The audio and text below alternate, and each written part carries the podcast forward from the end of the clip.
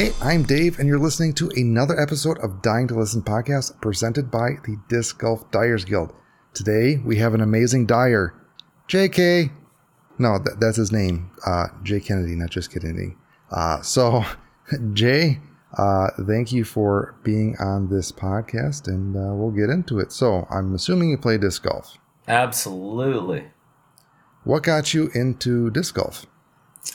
Oh, is that's so long ago I don't remember. Um, I started playing in 1989, and um, and I played for about three years, and um, went off to college. Uh, played a little bit in college, got out, and played up until about 2000 2001 and um, i had about a 20 year hiatus. I, I, I, quit drinking in 2001 and um, when i did that i had to i had to step away from disc golf because at the time um, i was hanging around with you know some pretty deviant characters.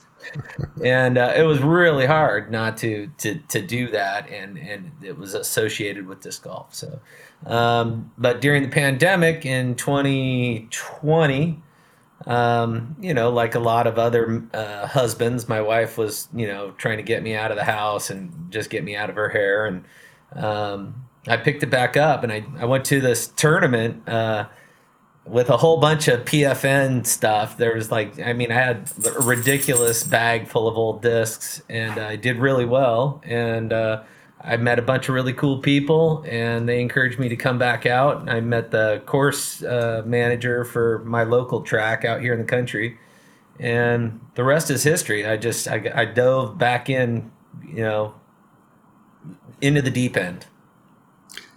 So, not to make you sound old, so you said you started playing in 89. Mhm. I was born in 88. Well. Um, but you definitely seen some shit. Yeah, yeah, I've seen some crazy stuff for sure.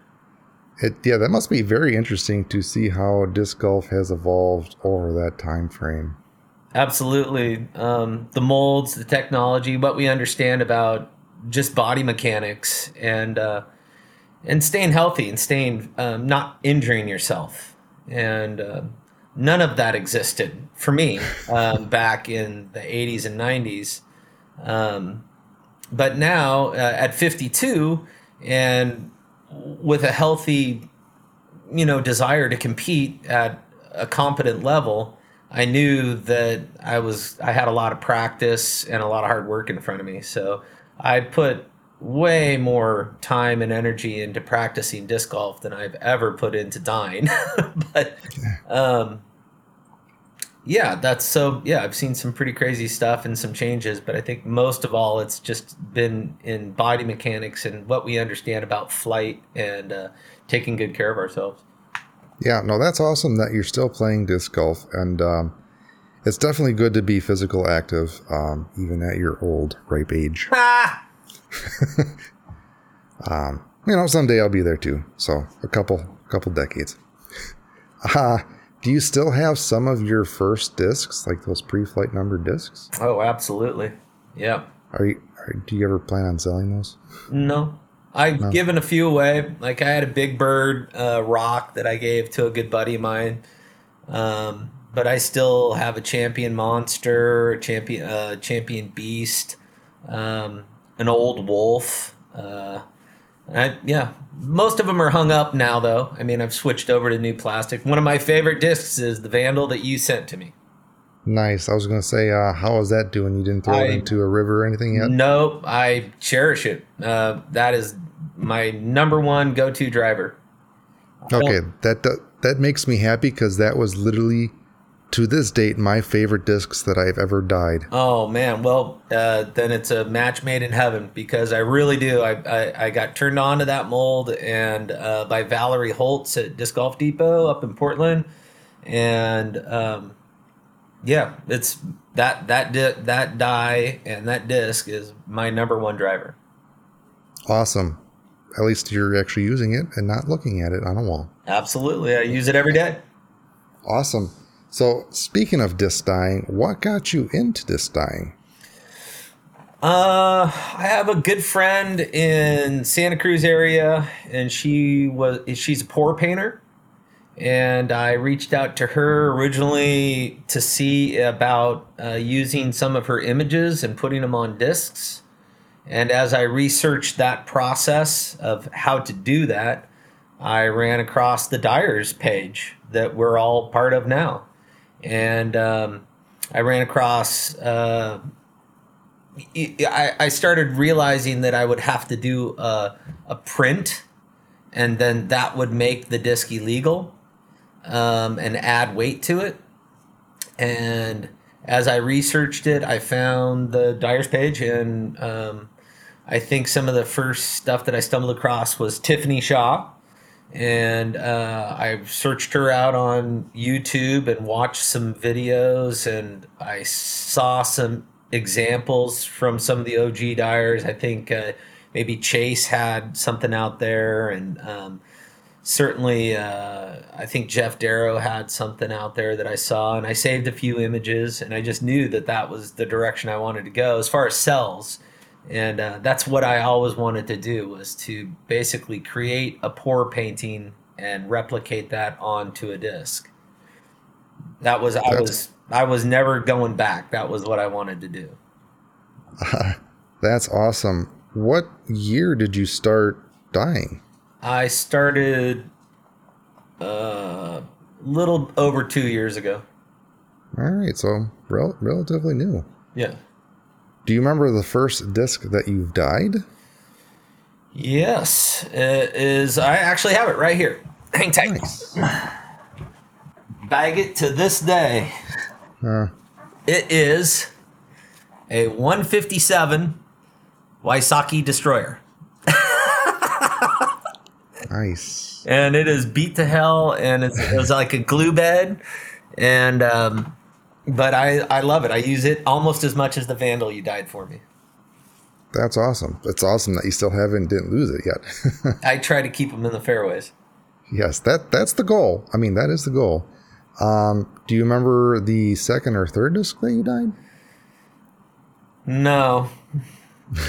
no, I, I think it was some like DX plastic. I think I made some mm. of the hmm. same mistakes that a lot of folks make. Uh, I happened to get lucky on the Star Destroyer, and then I ran out and got a whole bunch of white DX plastic, and you know immediately found out that that you know, I pulled it out and I was really excited and it all just washed off. There's like a little faded image on there or something. Wah, wah. Yeah. Um, so I know your goal was to do the cells, but what dye methods have you all tried? Um, I did glue beds in the beginning and uh, just kind of swirly, paisley looking things. I saw some videos of people, you know, swirling sticks through their dyes. Um, but I knew right after that, I, I knew right after that that was not what I wanted. That was not what I was after. It didn't have the depth and the the, the detail um, that I was looking for. So I, I abandoned that and went to Floetrol almost is within less than a month. I was on to Floetrol.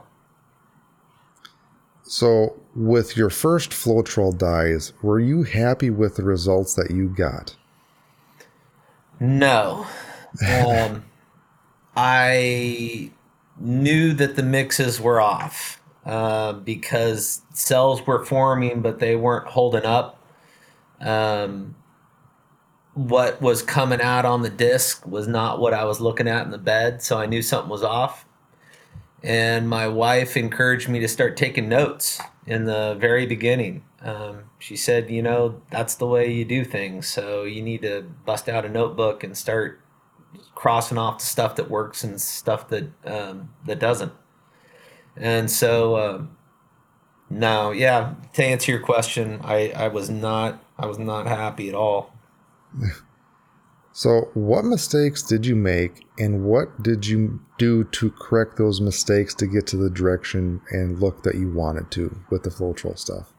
I knew that the cells weren't holding up under heat, and um, So it had something to do. I, I, I figure what we were dealing with was kind of like hydro dipping. The image that we were looking at was just a micro thin layer, and I needed to transfer that image.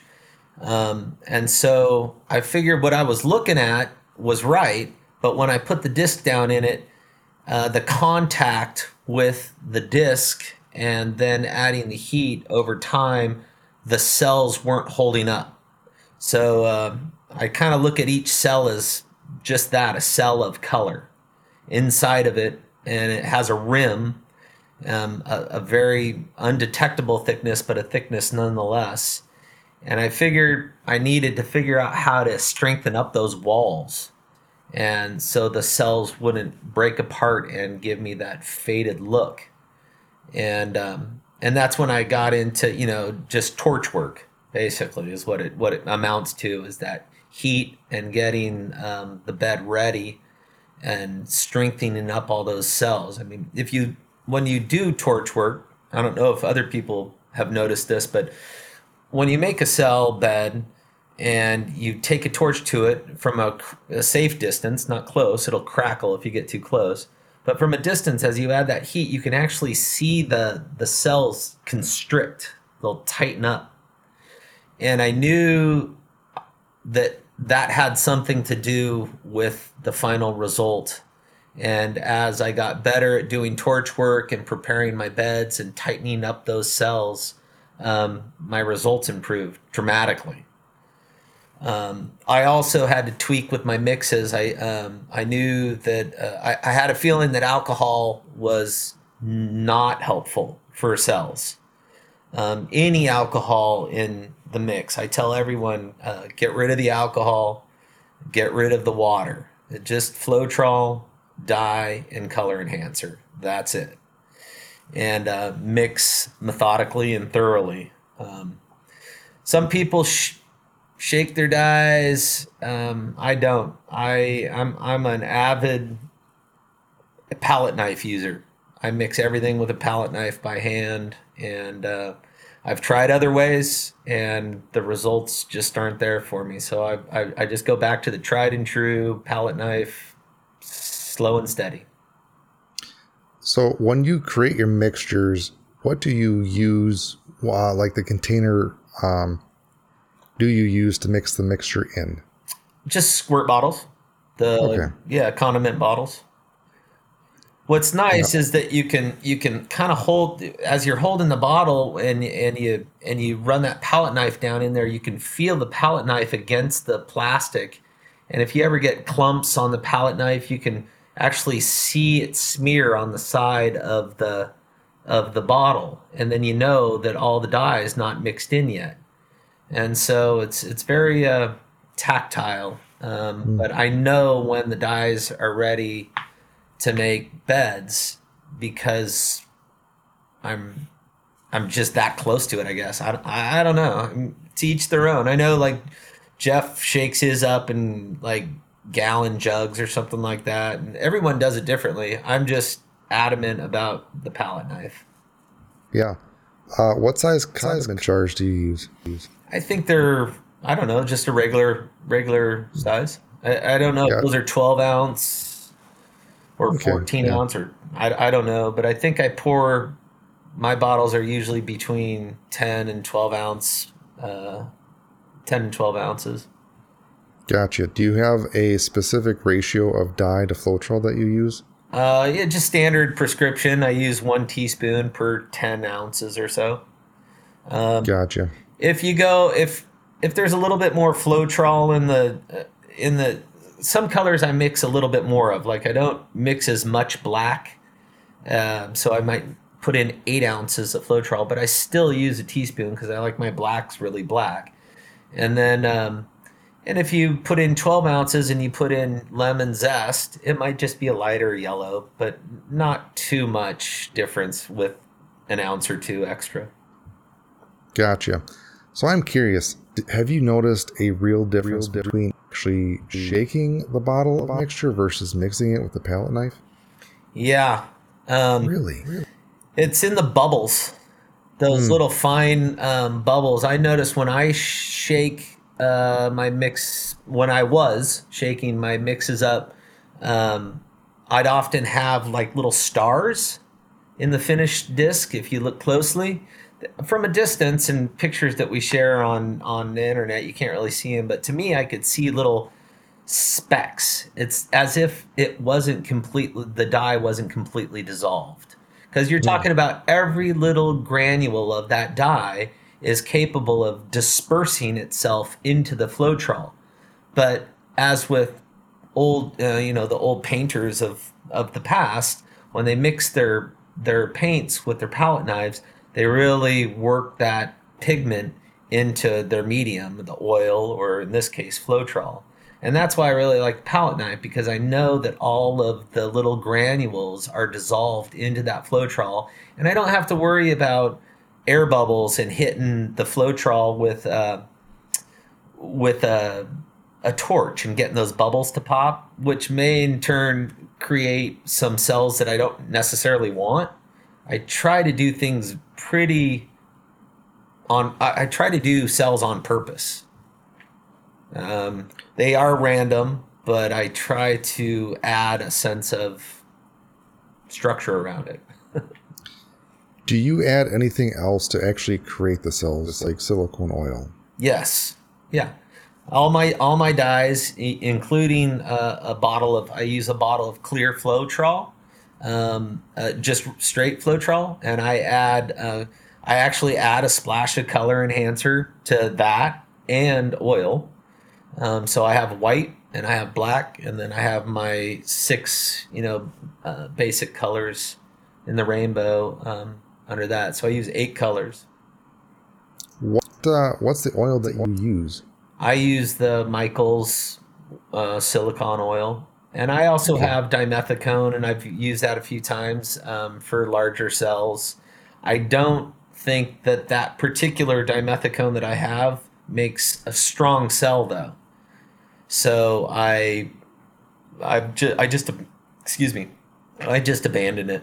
I didn't, I, I didn't feel that uh, the clarity and the crispness that I like in my dyes was there with the dimethicone. Um, so I haven't used it for uh, at least six or seven months. So the oil that you use, I'm unfamiliar with it, but if you had to compare the viscosity to the dimethicone, would it be thicker or thinner? Thinner, Okay. Yeah. I mean, if you if you had to describe the viscosity of the oil, how would you describe it? Oily. Okay, great, great, great scientific answer there. Fantastic. Yeah. Um, also curious about the color intensifier. Have you noticed a difference using that versus not? Absolutely. Really? Oh, absolutely. They it gets your colors to pop. There's no Huh. yeah, there's no there's no comparison. You mix mix up dyes without it and run some discs. Uh, it would be a fun experiment other than the fact that it's kind of a waste because I um, I don't I don't know about adding the color intensifier after the dye's already mixed. So that's something I haven't done yet what I usually do is I put in the Floetrol, I put in my teaspoon of dye, I put in a big splash dropper of the intensifier, and then I start mixing.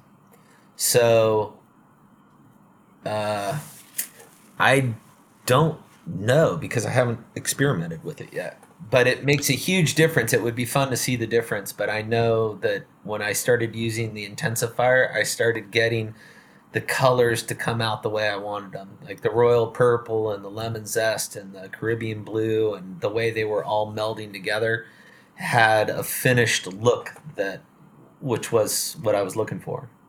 Hmm, that is also fascinating.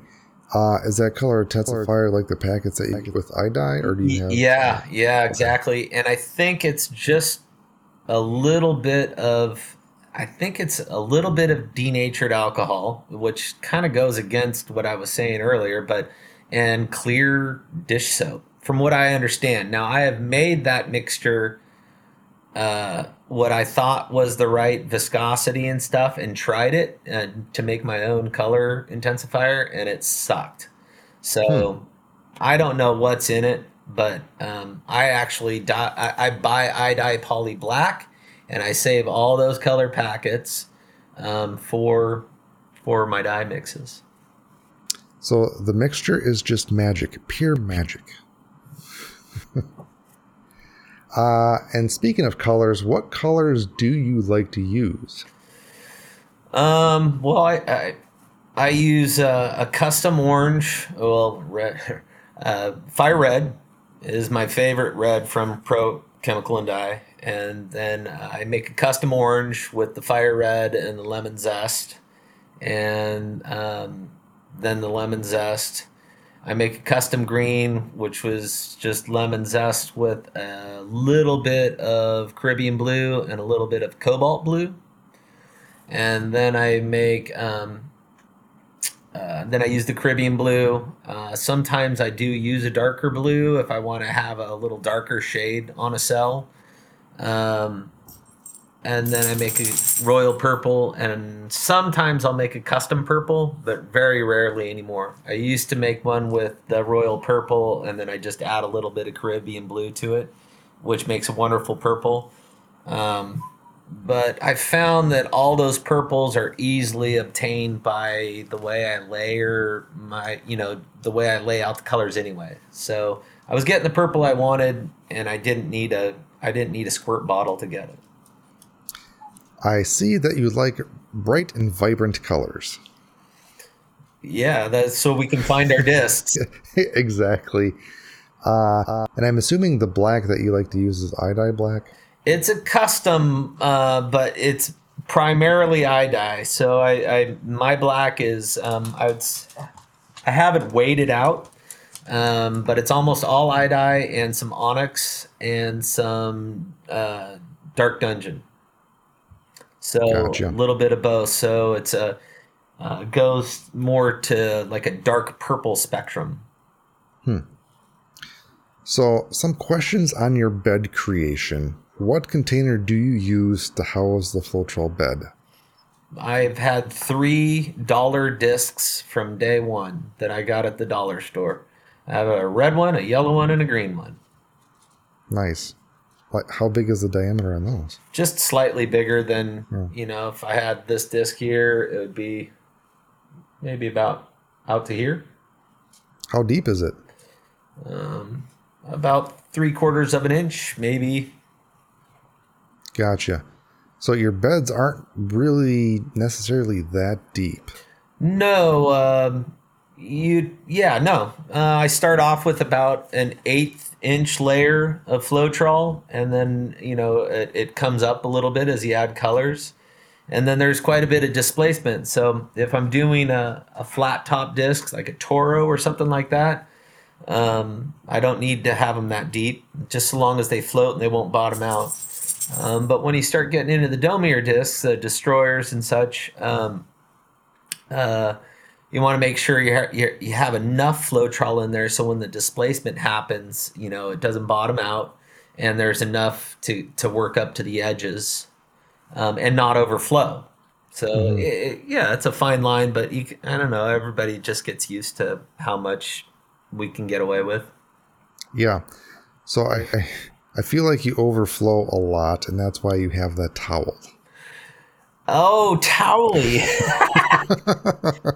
um, no, actually, that's not what uh, that's from. Uh, what that's actually from is uh, when when the Floetrol starts to thicken up and it and it clogs the the tip. Mm, Um, you can put you can you can kind of give it a little squeeze and get that clog to stick its little head out, and then I put my finger on Towley in that thing, and I just pull that booger out of the out of the squeeze bottle. And so over time, you know, doing that a gazillion times, and then I used sticks to level things out, um, and then the sticks got stuck on the towel, and uh, and it just yeah. And now Towley's more of like he helps me balance things, you know. So when I'm making my beds, he keeps my table level, or you know, I can move that dollar disc around just ever so slightly, and get that sweet spot. And so my designs are centered because of Towley. If I didn't have Towley, I don't even know. I don't even know what I'd, I'd quit dyeing. That's crazy. Well, you know, don't forget your towel. No. Uh, for have you noticed some of the colors sink more than others when you put them on top of the base? No. No. No, it's not like uh, it's not like glue beds. Um, I excuse me. Yeah, it's not like glue beds. The the droppers. The um, I think when I was doing traveling cups, uh, that's where it's more. That's where it comes into play. So when you layer colors in a cup and you and you put it out and and and the dyes just kind of they're all kind of bleeding together coming out of the bottom of that thing. Um, that's when the densities really play a part in how you layer those colors. Um, that was also too much random for me, and that was not what I was looking for. Um, even though I still do some traveling cups every now and then, um, I did not want the unknown factors that come with that style. Um, Makes sense. yeah, I, I really was headed. I, I've always wanted to go to a very uh, purposeful design method. So, how do you layer colors on top of the uh, base Floetrol bed? Just rings or stripes or whatever. Um, I think I made a post recently where I drew a picture out of a, a face. You know, I just drew a face, and uh, and then you know pulled the Saran wrap and and and it and it, and it will make a cool design. Um, uh, yeah, I don't uh, I don't really have any thing. I, some people use cake plates. I kind of do rings, or I'll do uh, ring with a bridge across. This uh, I like to call them color bridges. Um, yeah, I just kind of put them down how I see fit. So, you kind of answered the question that I was going to ask ne- next is what do you use to swipe with? And it's saran wrap. Do you have any specific method of how you pull that saran wrap over the Floetrol? Yeah, I, I I pull I pull up the the corners. I think uh, quite a few videos out now. People doing the exact same thing that I do. Um, I might go a little slower. Um, people are usually do that pretty qu- quick, um, but I don't think it really matters that much. It's, um, I think the quicker you go, you might have muddying colors. Uh, you might have a little bit more uh, drift with with your color palette, but I, I, I don't know. I don't have anything in my notes that that you know says go. You know, I, I just try to go slower, and I I Mhm. pull towards the center um, from the outside up and towards the center, and then I just kind of twist it off and throw it away. Do you swipe more than once? I don't do very many swipes, but um, sometimes I'll pull a second time, but very rarely. Um, if I'm needed, if I have to pull another saran, you know, another piece of saran over a design that isn't, you know, selling up properly, it's probably because of my mixes and not because of the saran wrap. Uh, just just this morning, I, I went out to go do a, a bed for a guy, and um, I just wasn't happy at all with the the the pull, and it was grainy, and and instead of doing another saran wrap, you know, I, I- tried to do uh, like a royal purple swipe across the whole thing to see if I could salvage the Floetrol that was in there, and it just wasn't.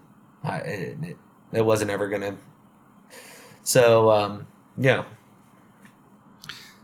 How long do you let the cells develop for? And is there anything that you do to develop them? Um, heat. You know, uh, you can see. Uh, I think. Uh, you know, like in Robert Foster's um, uh, chameleon setup. You know, he, he puts it under that heat lamp, and that the heat helps develop the cells, and um, and it also tightens up the cells. So he's, you know, those cells, if you put it on time lapse, even though they're creating, they're also constricting at the same time. And so the rim around each one of those cells, when we put heat to them, is tightening up and it's actually creating a little dam or, or a sticker, if you will. We're, we're creating a sticker that we want to stick to the disc immediately. So if you've prepared your bed, if you take a clear disc, and this is how I learned this uh, was was dropping in a champion plastic into a bed. Um, the dye didn't work out, but I learned something by putting it in. When I put it into the bed and the bed was done properly, I could spin the disc in the Floetrol and it didn't affect the design.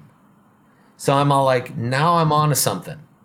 Now I have figured out, you know, that I've made that thing basically a sticker and I and it sticks immediately to the to the disc. Now I try to be careful. I don't want it to drift too much, and uh, and you can have um, you can have some problems out on the outer rim if um, if you don't stick around and let the disc settle into the into the design.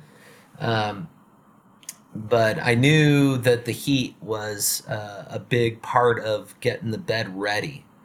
Um, I think a lot of people will create a cell bed and they just put a disc right into it, and there's so much stuff that's happening underneath. Um, it, it's the the bed just simply isn't ready for a disc, um, and heat will stop cells from creating too. So you can sl- um, it will generate cells, but it will also stop it from growing. So you got to work quick, um, but the heat will arrest the growth and allow you to get that disc down into the bed and get that image on the disc um, and get it cooking. So, on average, how long do you let the cells develop for?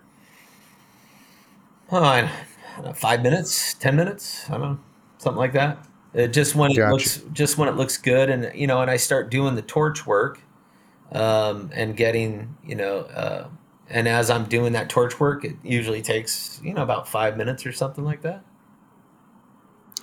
That's awesome that you did that experiment with the clear disc because, um, like with clear glue, it, you have the clear glue bed, then you have the dye, then you have the disc. And the clear glue and the disc kind of sandwich that dye, and it's like a sticker, it sticks there. And that's fascinating with Floetrol. It's what you experienced was kind of the same concept where once it touches the disc, it's stuck on there and not really going to move.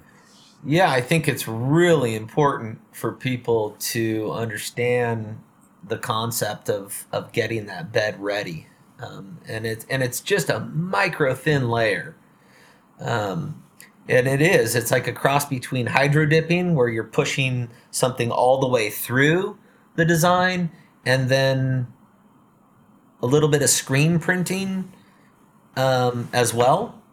Mm-hmm. Um, or like sort of, uh, yeah, like a cross between screen printing and hydro dipping, except you're just not pushing the image all the way through, but you want that really thin layer to be like a micro sticker.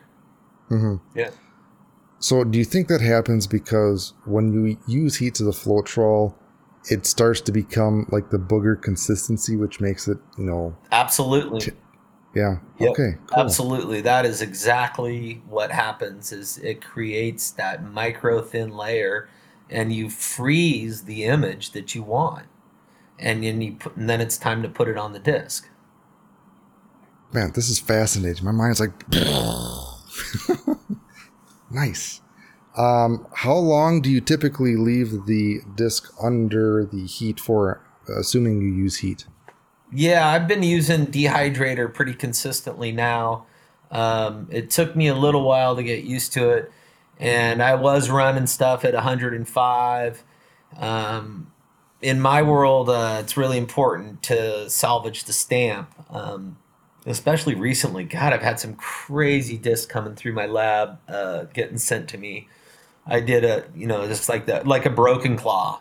It's just like a white broken claw, and I'm just like, oh my god, it's like this, this is a hundred and twenty dollar disc, you know. and then I like I had a Night Strike and a Night Strike Two that came those mystery boxes a few years back from Perkins.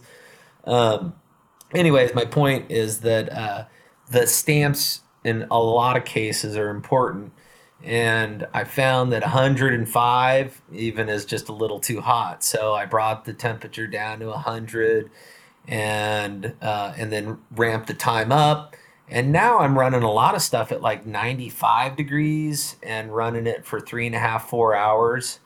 It depends a lot on the feeling of the stamp and the, the type of plastic. Um, but uh, 95 is really kind of the safety zone, and you just need to add a little extra time.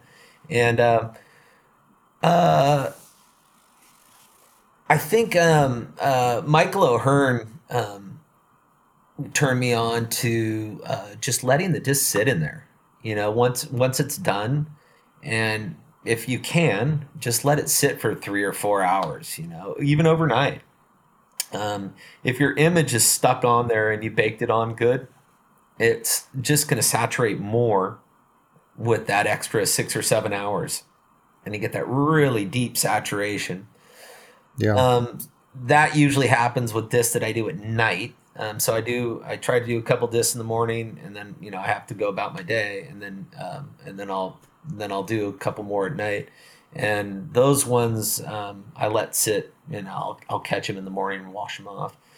Um, but to answer your question, it depends on plastic, and um, generally speaking, I'm around 95 or 100 nowadays for anywhere. I haven't I haven't put anything in the dehydrator for less than three hours in a long time. That seems to be kind of the sweet spot. What got you turned on to the dehydrator? I don't know. Uh, I think somebody in in Finland was doing it, Hmm. and uh, I it, honestly I don't know, Dave. I I, I, think it was somebody that I saw in in Finland uh, was doing it. I can't remember who it was. So I'm assuming you like the dehydrator a lot better than the heat lamp. Yeah, yeah, I do now. Um, the only uh, the only the only difference is the second beds are um, sometimes a little tough uh, with the dehydrator. Um, there's a, just a little bit too much moisture loss, and so the material that's left over is a little uh, thicker.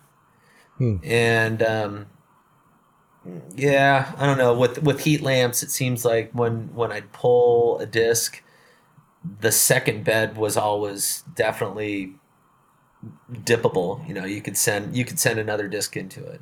So when you're trying to crank out a bunch of discs, um, shop order or something like that, it's really nice to have a second bed that looks bitchin' that you can drop a disc into. And that's the nice thing about running heat lamps. So sometimes with shop orders, I will run double heat lamps um, on opposite ends of a table, so I can get four discs out of two beds. Nice, man. This is all good information. Um, how many beds do you?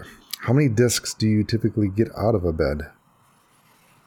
Well, I re I recharge the beds, so I don't um, so uh, without adding dye, two, the first one and the second one, and then what I'll do is I'll with after the second one, uh, if if it looks if I'm still in that same color palette, I'll just add some color rings around it, do a pull, and um, you know, and just refresh it. I think I did another. I think I did a post uh, a, couple weeks ago that showed you know like the first bed and then a recharge bed, and uh, very little material, and I got a cool design out of it with you know just minimal minimal work, minimal material, and good results. Awesome. So, are you currently happy with the product and designs that you're producing? And is there anything else that you would want to experiment or expand on? Uh, yeah, I'm happy with where things are now. Um, it's uh, you know the the dyeing world is so uh, populated. I mean, there's so many of us and there's so much talent out there, it's hard to stand out. And um, I think my dyes stand out. I think they speak for themselves. Um, uh, I'm starting to get some some fun stuff. I just recently was chatting with Gavin Babcock, um, so I'm going to be passing off some stuff to him in Portland, and um, you know, there's good things happening, and I think you just, you know, you put you put your best foot forward. And um, I don't do a lot of advertising. People kind of seek me out, and uh, I don't have, you know, I don't have a lot of I don't have a lot of inventory, so that's good. Yeah, um, you just got to make sure to not have those smudges that look like a JK on your disc all the time. That's pretty annoying. that was my son's idea. nice. Um, shit, what was I gonna say? Do you have a favorite uh, accessory that you like to use for dyeing besides Towelie? In my palette knife. I, I couldn't dye without Towelie or a palette knife. nice. All right. Um, what inspires your dye creations? Which okay, I'm going to re-ask that because I have an idea, but I'm assuming I know what inspires your dye creations. But in your own words, what inspires what you create? Hmm. Um. Well, I, I think for me, it's it's just it really is very therapeutic. Um, but what inspires me, I guess, is just my natural surroundings and and my love for the sport and color. I I've always been an artist, um, and to have an to have an avenue to express you know those colors and not, not only that but then to be able to go out and play um, with them and see people playing with them um, i run into people all the time now it's crazy i was just down in vegas and uh, and uh, the, they they they saw that I was in Vegas and said, "Hey, come on, say hi," and um, you know, and and so it's it's just really that inspires me. It, what inspires me is just the community, um, art, my surroundings. I've always lived in the country. I live on forty acres right now, and um, so we see beautiful sunsets and sunrises and um, lots of plants and trees and so I don't know. What do you think inspires me? Well, you know, uh, I know you said the acrylic uh, painting pours inspired you at first, so I'm yeah. assuming you wanted to reproduce that, so that was part of it. But the next question you kind of answered, but why do you like disc dyeing, and what keeps you dyeing discs? Oh man, um, I don't know, because we're all nuts. It's it's ridiculously addictive. And um, why we become addicted to certain outlets, um, I can think of a lot worse things to be addicted to. I don't think anyone's been put in jail for dyeing discs. Um, so for me, it's just it's in my personality. I, I have a rather addictive personality. Um, I tend to go, you know, neck deep into everything I get involved with. Um, give it one hundred percent and disc dyeing was just waiting for me to jump in. I, I, I don't know how else to explain it. I don't know why I keep doing it other than the fact that I'm just have to. Nice. So you're going to die until you die. Yeah, pretty, pretty much. Um, so do you have any notable fail stories or anything that was interesting when you were experimenting? Uh, oh, just recently, um, some guy sent me three bottles of color um, in those, um, you know, the bottles that you can have acetone stuff in. It was pre-mixed color, and there was no sediment in it. Um, and I had them for it seemed like a year, and I didn't know who sent them to me. Um, they just showed up and I, I didn't have a record player, so I didn't do spin dyes. And then eventually, a colleague, um, uh, Eagle McMulligan, uh, Jason, came out to the farm and um, brought me a record player. And uh, he showed me a little bit of spin stuff, and I showed him a cell dye and uh, and I started using those those colors in those bottles with Q-tips to finish up the rims on some on some dyes and I just kept telling myself, you know, you got to put the top back on. You got to put the top back on. You got to put the top back on. And sure as shit, you know, I, I, I had the the royal purple or the pink, and I, you know, I, I, I knocked it and it just went everywhere. But I, I dye in a lab. My, my place is absolutely filthy, messy, colors everywhere. So it wasn't that big of a deal, but it, you know, it did go everywhere. Um, I've also had, I've dropped a, a bed with a disc in it, you know, on the way to the dehydrator. I've, you know, everything, everything under the sun, except I've never been allowed to do it inside. So, um, there you have it. I haven't I haven't wrecked any furniture or floors that are are meant to be protected. Where is your dye lab? Um, it's out my barn. Um, it's actually uh, I was a cannabis farmer for the past five years, and uh, and I have an indoor space that I use for curing. And I didn't plant this year. The economy in the in that industry is just tanked, and uh, instead of planting, I just moved uh, all my dye stuff into my indoor space, which is nice. It's insulated, and um, I have a fan and heat and lots of electricity. So it's very comfortable space, and I'm just using it for art now. That's awesome. I'm assuming it's temperature controlled. Uh, to a certain extent. I mean, in the summertime, I have AC units that I can turn on if I want, um, but it stays nice and cool. It's it's insulated on all sides and above. And speaking of that, have you noticed any difference with your um, dyes in summer and winter with the different temperatures? No. Oh. No. Um, if the room's cold, though, of course the the the mixes become you know slower. So I keep a I keep a little space heater by my little dye area. It's a bigger room. It's about an 800 square foot room. So I just dye in one corner of it and I keep a little space heater over there. All right. So you may see him in a different location. That is because his laptop battery died. But we are back. Um. So yeah. Let's see. Where the hell were we? Um. So it sounds like you don't have a whole lot of inventory of discs, and I'm assuming you do a lot of commission discs.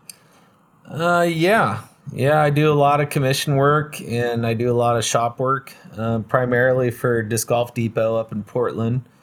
Um, but I've done stuff for All Day Disc Golf and Oregon Disc Golf, and um, so. But I'm slowly but surely building a little roster of some bigger arms that um, that and repeat customers, and um, yeah, I, I just very rarely have. Uh, inventory available, which yeah, it's a problem, but it's it's a good problem to have. I mean, I guess there's a lot of people that are, you know, get stuck on dyes, and and um, that's that's not good. So how like how big is your backlog? Uh, you mean is uh right now? I don't let it get too out of hand. I think right now I probably have maybe twenty or thirty to get through. That's a decent amount, but yeah. Have you had any weird commissions at all? No. Yeah, I figured it'd be kind of pretty standard uh, because people know what you produce and you don't do stencils. So. Yeah, I don't. I don't do stencils. Um, I want to. I have a. I have a circuit cutter, um, but it's just so time consuming, and um, I know that it makes it look easy, but that extra process and the hot dip or or brushing on your blacks um, is just uh, it's some it's something I don't have, and it, and for me it needs to be economical too. I mean, I knew. Um, I'm spending money. I was I was trying to show my kids that you could have a hobby, and you could also make that hobby help pay for itself if mm-hmm. if you do it right. And so I always try to be mindful of what I'm spending on discs and material and shipping and those sorts of things. So when I sell a disc, it's equitable for for me and it's equitable, you know, and it's a good deal for uh, for the golfer as well. Um, whereas I, I, feel like some of the stencil work, even some stuff that I dye right now, it's just uh, it's just absolute lunacy that you can buy a disc from some of the talent that's out there for 50 or 60 dollars and uh, when it easily should be two or three hundred dollars as Yeah. much time is spent on them and um, i can't see myself getting into that uh, because of that Yeah, no. Don't get into stencil work if you want to make money. Well, I don't want to. It's not necessarily about making money either, though.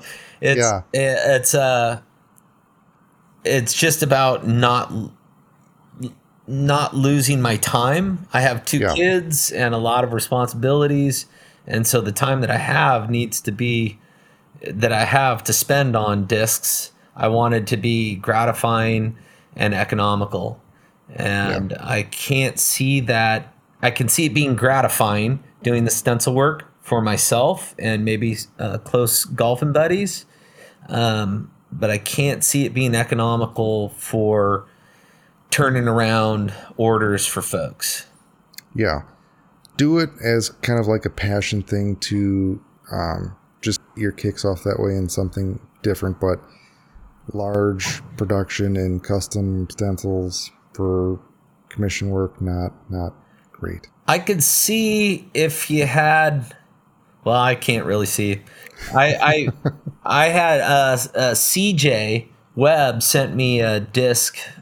Uh, I don't know, a year or so ago. We did a little collab, and he sent me a disc that still had the vinyl on it, and um, I didn't really know what to do. I, I mean, I opened this thing. This thing's covered with plastic, and I'm just like, shit. What do I do? I didn't. I didn't even. I didn't really know how, what to take off and what to leave on. But I just remember it being a pain in the ass, the sticky stuff that was all over the disc and cleaning it off. And uh, it, just, it was definitely not something I could see myself doing. Yeah. I mean, yeah. But oh, why do I torture myself with stencils? Because they kick ass. They do, um, but yeah, it's a passion thing that you, I enjoy doing them. And I am grateful that there are artists such as yourself that do them because they, they do. They kick ass. Yeah. Well, um, keep on what you're doing with the Floetrol stuff because you're kicking ass with that, obviously. Thanks. Um, the other question I, that I wanted to ask is, how do you dispose of your Floetrol? I keep it in five gallon bucket uh, with a lid. And when it fills up to the top, I take it to our local hazmat place, the same place that you dispose of paint and other hazardous chemicals. Uh, in Lane County, we pride ourselves in all kinds of recycling um, stuff. I live outside of Eugene, which is kind of the hub of, of a lot of that um, counterculture, 60s recycling, uh, terror, you know, just all that stuff is right around me. So um, I just, a simple Google search, and I had my answer within minutes. Right now, how much Floetrol do you actually go through in, say, a month? Uh, what are, how much is in those big, the big jugs? I think it's a gallon. So I'd probably go through two gallons, Okay. Not If- bad. Where, if that. yeah. Where do you procure your pro uh, Floetrol at? It's all over the place where I am. So my local Ace Hardware out here in Veneta carries it um, at my request, but um, they sell it for eighteen bucks, uh, seventeen ninety nine a gallon, and I can get it in town um, for fourteen ninety nine. So Gotcha. That's not too bad. no, it's not bad at all. Um, have you vended at any events? Yeah, Great. Uh, do you like vending at events? yeah. Fantastic. Okay, these these answers and questions are going great. Um, do you have any tips that you would like to give anybody that does want to vend at events to help them be successful? No, Great. All right. Move. I mean, uh, I- I would say don't take too much. Don't take, you know, uh, uh, I think a lot of people over dye in getting prepared to go to those um, sorts of things. and they show up with every mold and every color that they can think of, and they get 40 or 50 discs deep into going to an event. And, um, and maybe that's the result of a lot of dyeing um, or discs that hadn't sold, and you're trying to get rid of old inventory. But my theory has always been to keep it small. And so when I'm getting ready to go to an event, I might do 10 to 20 and I'm hoping to get rid of all of them. So, um, which is usually the case. So that's That's awesome. that's I I would I would recommend that you don't dye too much in getting ready for an event, unless of course you already have the inventory. Then by all means, take it, sell it, vend it. You know, you look like a big time vendor at that point when you have this is my Discraft, this is my Innova, this is my.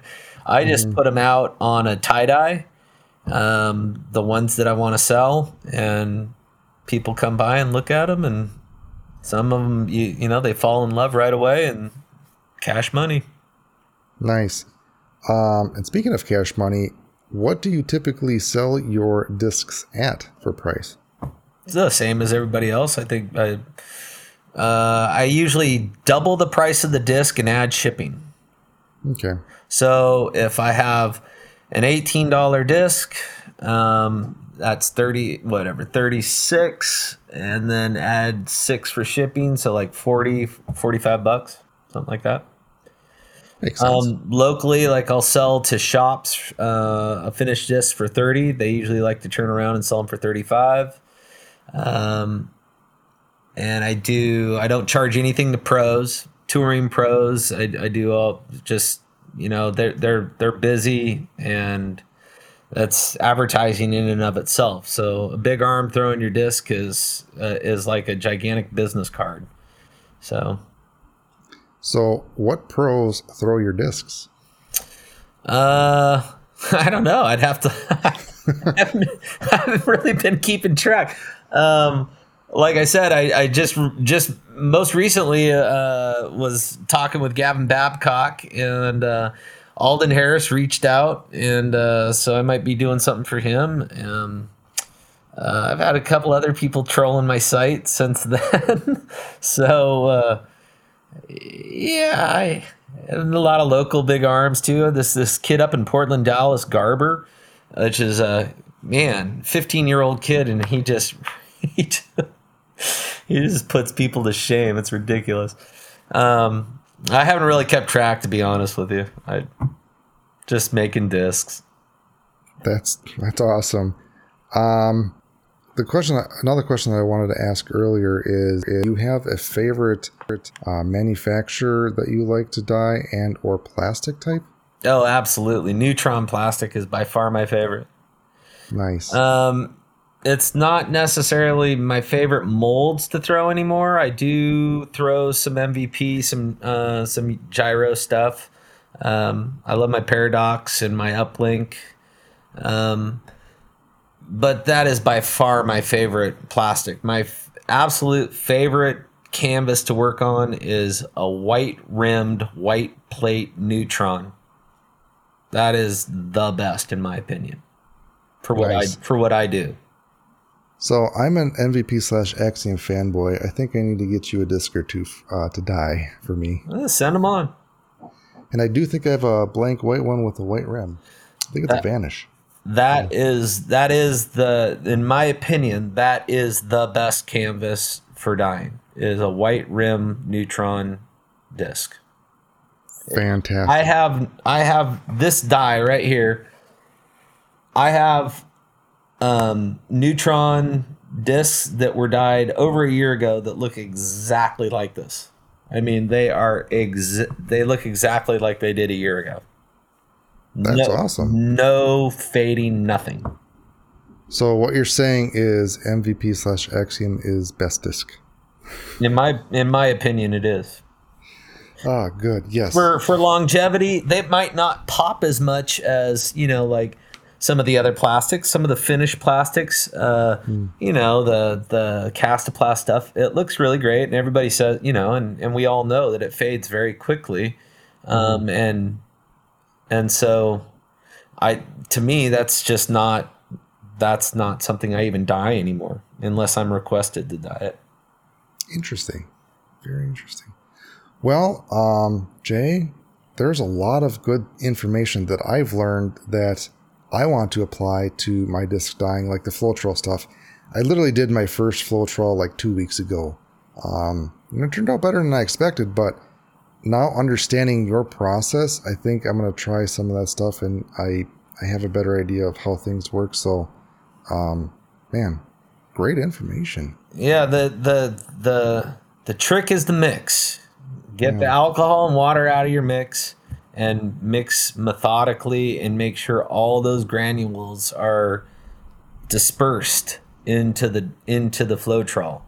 And once it's thoroughly mixed, gently add your oil and then be careful with the bottles after that and you can make cells you know like you could swipe your hand across it and make cells at that point if your mix is right you could literally can swipe your hand across it and make cells. So i just helped a guy today that it was just like all right i gotta know.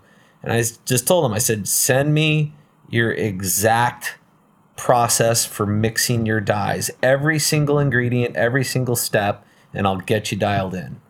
And so long as, I mean, almost always, send me an example picture and your process. And the example pictures usually have small cells, and I know right away they're they're using hot water and alcohol. And you gotta get rid of that stuff, um, in my opinion, to have uh, good cell structures and ease of design creation. Well, now you can refer people to this podcast so they can learn everything they need to, to learn. Um, if you had to start disc dyeing today, knowing what you know now, is there anything that you would do differently? No, Great. I mean, you learned what you learned by experimenting and failing, so that's right. awesome. That's the that's the process. Well, again, um, learned a lot on the dyeing side of things. Now we're going to get to know Jay on a personal level. oh, good. So the next section that we have is favorite fave. So, what is your favorite band or song?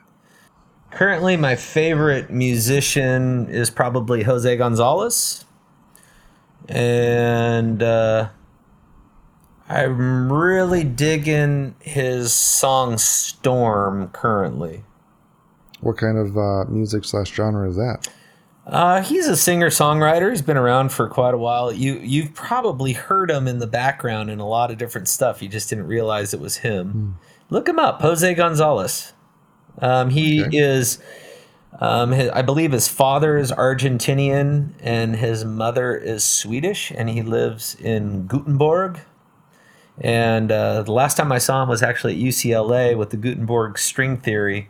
I took my wife down there for he did three or four shows in the states, um, big ones. He did two in San Francisco, uh, two in Seattle, two in San Francisco, and two in LA.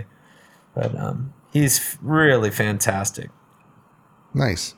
Uh, do you listen to music when you dye? Yeah. Yeah, I, I, um, not all the time. I'm usually pretty quick about getting in and out of the lab, though. Mm-hmm. All right. What is your favorite food? Indian. Nice. Man, I haven't had Indian food in a while and I can really go for some. I love the spices. yeah. Makes sense. What is your favorite beverage? Coffee. That's a that's a good choice. Um, I hate the smell of coffee and the taste, but I still drink it. But it's mostly like just heavy cream and sugar with it, like a little bit of coffee. I, I drink it black. You know, uh, I said earlier that I, I gave up drinking in 2001 and I got really used to drinking coffee. Um, I drink coffee all the way until bedtime. Um, I don't drink, uh, you know, I don't do that anymore, um, but I could. Uh, you know, I, I have a cup in the evening and a couple cups in the morning, but I, I really like my coffee. So, do you drink it because you like it, or do you drink it because of the effects? I really enjoy it. I know that some people don't like that bitter uh, flavor, but um, I actually do enjoy it. All right. Well, you're weird. Um, so besides the disc golf and disc dyeing, what other hobbies do you have? Well, I, I was a fly fishing guide for 25 years. Um, so, uh, rowing boat and fly fishing are a big part of my past. Um, man, everything. I, I can turn anything into a hobby, but um, but fly fishing was a big part. I've traveled all over the world catching fish and helping people catch fish. So, That's awesome. Um, have you ever talked to Jory? Because I think he does. Uh, I don't know if he does fly fishing or not. He's up in Hood. Yeah, he's up in Hood River. I haven't hooked up with Jory yet. Um, I've been in in the neighborhood, uh, but you know, the last time I was up in Hood River, I was there for uh, my brother in law's wedding, so there was just no way I could get away. Gotcha. Um, all right. Next section that I have. If you had to pick three discs to play any course for the rest of your life, what would those three discs be and why? Uh, the Vandal, uh, because it's a really controllable nine speed that will flip to flat, and if I really put some heat on it, I can get it to uh, flip over and work right to left. I'm a lefty. So for me, having something that'll flip over and stay over when I want it to is really important. Um, I am working on my forehand this past year, so I carried that 157 Destroyer for forehands. Um, so I would say the Vandal, uh, my 157 Destroyer, and my CT Luna, Nice. which are right. two of the only discs in my bag that aren't dyed. I have no dyed discs in my bag, surprisingly. Um, yeah, I got to change that. Um, next section, the perfect hole. What has been your favorite course and/or hole that you've played so far? 11 at Camp Serene is one of my favorite holes in Oregon. It's just this beautiful left to right. I'm a lefty, so um, I can throw uh, a ripping little Firebird. And there's several different pin placements that James has put on the course. So there's there's a short location, and then there's two longer out uh, locations, and um, they both play to my swing um, favorably but it's just beautiful. You you you come from hole ten, you walk down this path over a creek and up through these winding stumps, and you come to this tee pad, and and we've put a bench in there, and this beautiful this beautiful uh, grove of aspens that that bends out and follows the creek. It's just everything that you could possibly want out of a gorgeous golf hole, in my opinion. Camp Serene, in general, at, uh, where I play, is it is like a it's like a fairyland. It is almost unbelievably gorgeous, and and they and we've put and we've put uh, troll uh, gnomes everywhere, like hiding out in the trees and in these bushes, and and it's just out of this world, man. If, if you if you ever get to Oregon, you've got to come play Camp Serene. Casey White and Adam Hammes played around um, out at Camp Serene. You check it out on YouTube. Actually, Casey got a uh, Casey busted out an ace on hole nine in his hanging basket. Nice. Yeah, unseen, unseen. He just drilled it. I'll definitely have to check out the video to see what that course is like, though. Um, that's awesome. Yeah. Do you have any courses that are on your bucket list? Oh my gosh, yes, uh, all of them, every single one. Um, right now, my my number one is I want to get down to Whistler's Bend. Um, Scott Withers just replaced all the baskets down there, so uh, I really want to get down and play Whistler's Bend as soon as possible. We've been talking about um, heading down there pretty soon. And I'm going to take another trip down to Santa Cruz and visit Josh at AGL uh, with some of my buddies up here and uh, yeah, I'd really like to get down there and spend some time with those guys. So, dream date. If you had to uh, play around with a pro disc golfer and hang out with, who would it be and why? I would have to say Paul. Um,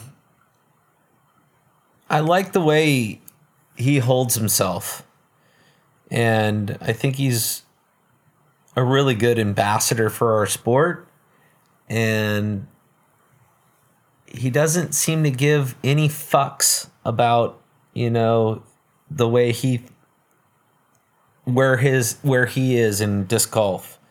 Um, he's accomplished so much and uh, and holds himself with grace.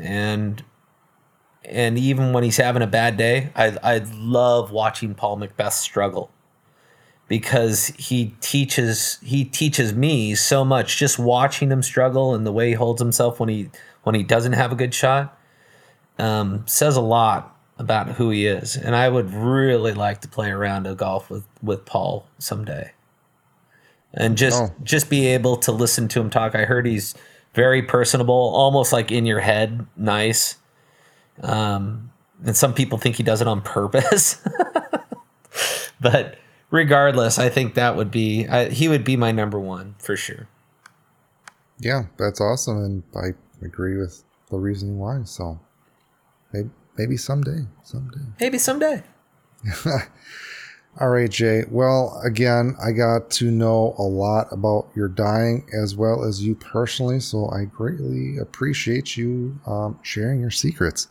Um, so you are going to be raffling off a disc. So you listeners can grab uh, potentially a ticket or two for an amazing die disc by JK. Uh, so the disc that he will be raffling off will go live when this podcast goes live, and it will be live for two weeks. And 100% of the proceeds will go back to Jay to support his dyeing habit. And if you want to see him continue to uh, produce amazing things, buy some tickets. I'm gonna, I'll, I'll, I'm gonna, I'll donate all the proceeds to the local. So you guys buy a bunch of tickets because I'm gonna give all the money to the local, uh, local youth disc golf group. There you go, folks. So, all the money that gets donated will be donated. So, One you can get hundred percent. yes. So, you can get an awesome disc as well as help out for a good cause. So, you can get some tickets uh, by going to dyersguild.co slash raffle. So, Jay, well, that's awesome that you're going to be donating, but where can people find your work? Um, well, you can reach out to me on Facebook or Instagram. I'm at Instagram at Functional Discs, Function L Discs, and uh, yeah, just that. I don't, I don't have a website. I don't. I, I, I have an Etsy store, but I've never been able to put anything in it. Um, so yeah, that's kind of. I'm sorry, it's not more complicated or fancy. I don't even have a logo. Hey, that that's perfectly fine. Simple is good sometimes. Yeah. All right, Jay. Well, again, I greatly appreciate you being on. And until next time, guys, we'll talk to you later. All right. Peace.